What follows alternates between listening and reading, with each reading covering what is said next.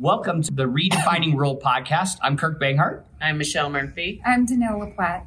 And we're here live from the Colorado Association of School Boards annual conference to talk more about opportunities for kids in rural Colorado. All right. Well, we are here today with Craig Middle School Engineering Group, and Miss Cristina Vanzo is their sponsor.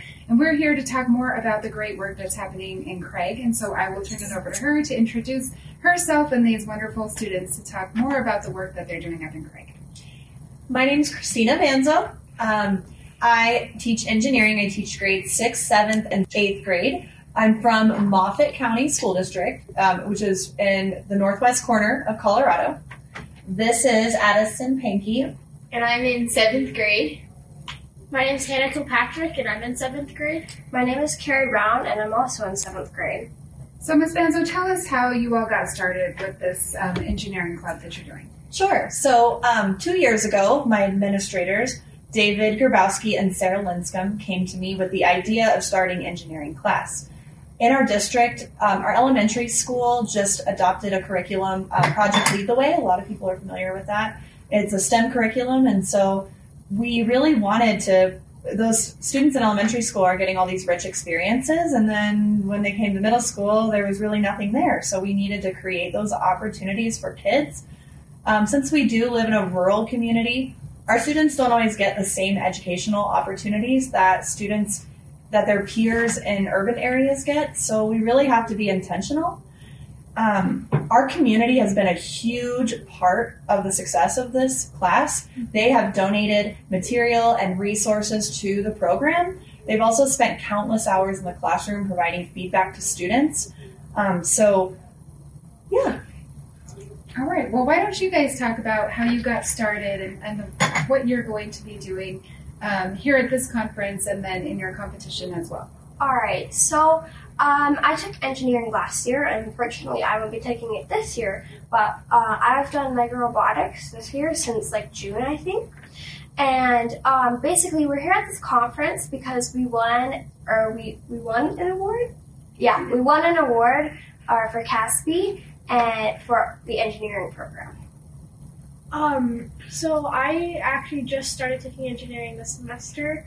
Uh, it's been really fun. We've got to do so much uh, cool stuff that I really, really enjoy, like stop motion and uh, Lego, Lego robot, Lego robotics. Um, and it's and I, I think that's played a really like huge role to made me really enjoy that part of my day. And so at our competition, uh, well, you you have like a project part of it and the Lego robotics part of it, and both of those kind of tie into the engineering aspect. You need to solve a problem in your community. Um, for this for this year, there's like a theme, and this year you have to solve a problem in your community. And what we're doing is install- installation out of trash to make a healthier option for a spray foam. That's our that's our project. Uh, but I won't go into like a ton of detail about it. But mm-hmm. that's pretty much how we won mm-hmm. uh, regionals. Yeah. So I started engineering last year, and I will be completely honest. I wasn't sure how I was going to like it because I've never been exposed to like a class like that. So the first day going into it, I wasn't real sure how I was going to like it. But now that I've been in it for two years, it's always that fun part of my day that I can look forward to when I know when I walk into the classroom, Miss Vans is always going to greet me, and she's always going to have something different for us to do. And we do a lot of group projects, which I think is really good because it gives us a chance to work together and build teamwork abilities. So, talk more about how this has created more opportunities for your kids, how many kids you have involved, and what you see for the future of this program. Yeah, sure. So, um, I serve, let's see, I have six sections a day, about 25 to 30 students per class. So, I think, um, you know, I serve about 180 students I see a day. And uh, really, the foundation of this program um, is to I want to prepare students for the future. We acknowledge that tech or that education is shifting and providing our students with opportunities to think creatively and problem solve are more are more important today, I think, than it ever has been. Um, STEM the STEM career STEM careers are growing at a rapid rate. And so I think that my goal, our goal as a school, is to um, inspire students to pursue those types of careers. Uh, we really want students using the design thinking process, the engineering design process. So it starts with, you know, the planning phase and researching, and then they design a prototype um, to solve whatever issue it might be, whether it's locally or globally. Sometimes it's just an everyday issue like locker unorganization. It could be as simple as that, but they're solving problems nonetheless. And I think that's what's so important is that they're thinking solutions oriented. So um, they after they build their prototype, they um, get feedback from other people and then they redesign. And then at the end, they communicate their solution. And that can be done in a lot of different ways. I think it's really important for students to be provided with choice and opportunities to collaborate with other people. Um, if you give them choice in what they do, then they are then they can find interest in it. They're not being told like you have to open up to page 23 and complete problems 1 through 20 that doesn't give them any choice at all. And so they're if they're not interested in what they're doing, then they're not going to invest full effort. These students, and I can say this about all of my students, they really come into class and they give 100% every single day. They are both innovative and inquisitive. Um, the solutions that they come up with surprise me on a daily basis. Well, you guys, thank you so much for joining us. Congratulations on the award. We wish you the best of luck in the future. And where can they? Where can people learn more about your program? You can learn more about the program um, by sending me an email. I would be happy to respond to anybody if um, anybody had questions about how to get a program like this started in their own school, or wanted to come visit my classroom, or wanted me to bring students to their school. I would be more than happy to share. Um, my email is christina.vanzo at moffatsd.org. All right, you guys, thank you. Good luck in your future competition. Thank you. Thank you. Hi there. We're here with the Redefining Rural podcast live at the CASB convention this time. Last last month we were at the uh, National Rural Convention in Kentucky, and this month we're at the School Board Association Convention in Colorado Springs, and we're super excited. We have uh, John Whitler joining us today. John is a school board member down in Vilas, Colorado, and also doing some incredible work with an organization called Ogallala Commons. John, tell us a little bit about both your school district and Ogallala Commons. All right, so um, Vilas as a school district, a very, very small district. Sometimes I refer to it as a micro district. We've got just over 70 students, K 12, and uh, wonderful set of students and teachers. And uh, we've just been going through a process of, of really trying to look at how we can expand options for our students. Um, great district, great folks. Uh, as far as Ogallala Commons, uh, OC, just to make it short, is an organization that serves uh, across the eight state region of the High Plains uh, with the the purpose really of helping rural communities to reinvigorate their communities.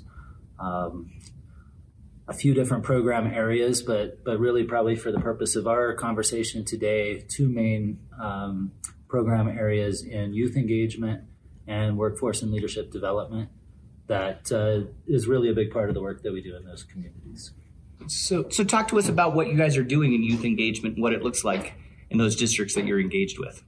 Sure. So, over the last uh, five years or so, um, a lot of work has been going on in southeast Colorado. Um, really, districts that are mainly um, within the Santa Fe Trail BOCES and the Southeast BOCES to um, a six to nine county region down uh, in that corner of the state. And the, the youth engagement work has really been about helping students to view their community as a place of assets and to connect with a potential future in those communities should they choose to come back. Um, a lot of work in entrepreneurship. So we run some uh, e camps that are anywhere from one to three days where students come in uh, junior high and high school students and learn about uh, what entrepreneurship is. They uh, come up with a business idea, and then by the end of the camp, they're able to pitch that idea to their peers and, and to community members that come. and then also a what we call an e-fair, which is kind of like a science fair for business ideas, um, where the the students bring a tabletop display to to do the same sort of thing, pitch a business idea, and then judges invite them into what's kind of like a, a Shark Tank round, um, and those judges usually businessmen and uh, women and bankers from the area that then will invest cash in those ideas. Uh, so that's that's kind of on the youth engagement side and and leadership development side. Also, um, something that overlaps there is in the in the workforce and leadership development um, is creating internships for students to get work experience. Um, mainly in the summertime is, is how our program works.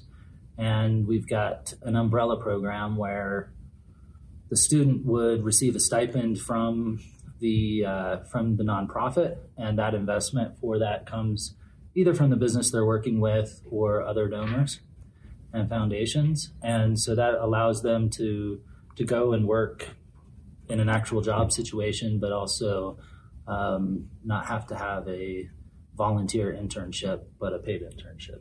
What are some of the greatest successes or the things that you and or the students are most proud of that have come out of either the Shark Tank, the entrepreneurship programs, or the internships? Sure. Um, the out of the e-fairs, it is pretty exciting to see.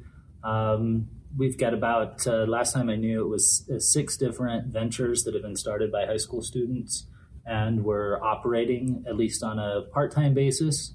Um, there was a couple of students who who started a fabrication business and then continued that after graduation from high school. So that was pretty that's pretty exciting. And and also the point isn't necessarily that they would start that business, but that they learn business skills. Mm-hmm. Um, so some of those students who've been in the e-fair have then, you know, went on to uh, to capitalize in some uh, scholarship waves or as they moved into college. Uh, from the, the internship perspective, um, there's been a, a, couple of different instances where, uh, both actually in the medical field, where high school students have had an internship with a local community hospital that opened up the door for employment um, and and continued education in radiology or uh, nursing that kind of goes beyond that. So I think any time that we can connect activity in high school directly to um, entering the workforce or taking the next step that you would be able to do without that. Those are those are the exciting things. Very exciting. Sounds like great work you guys are doing. Well, thank you. All right. Thank you, John. And Thanks for being part of our podcast. Well, thank you.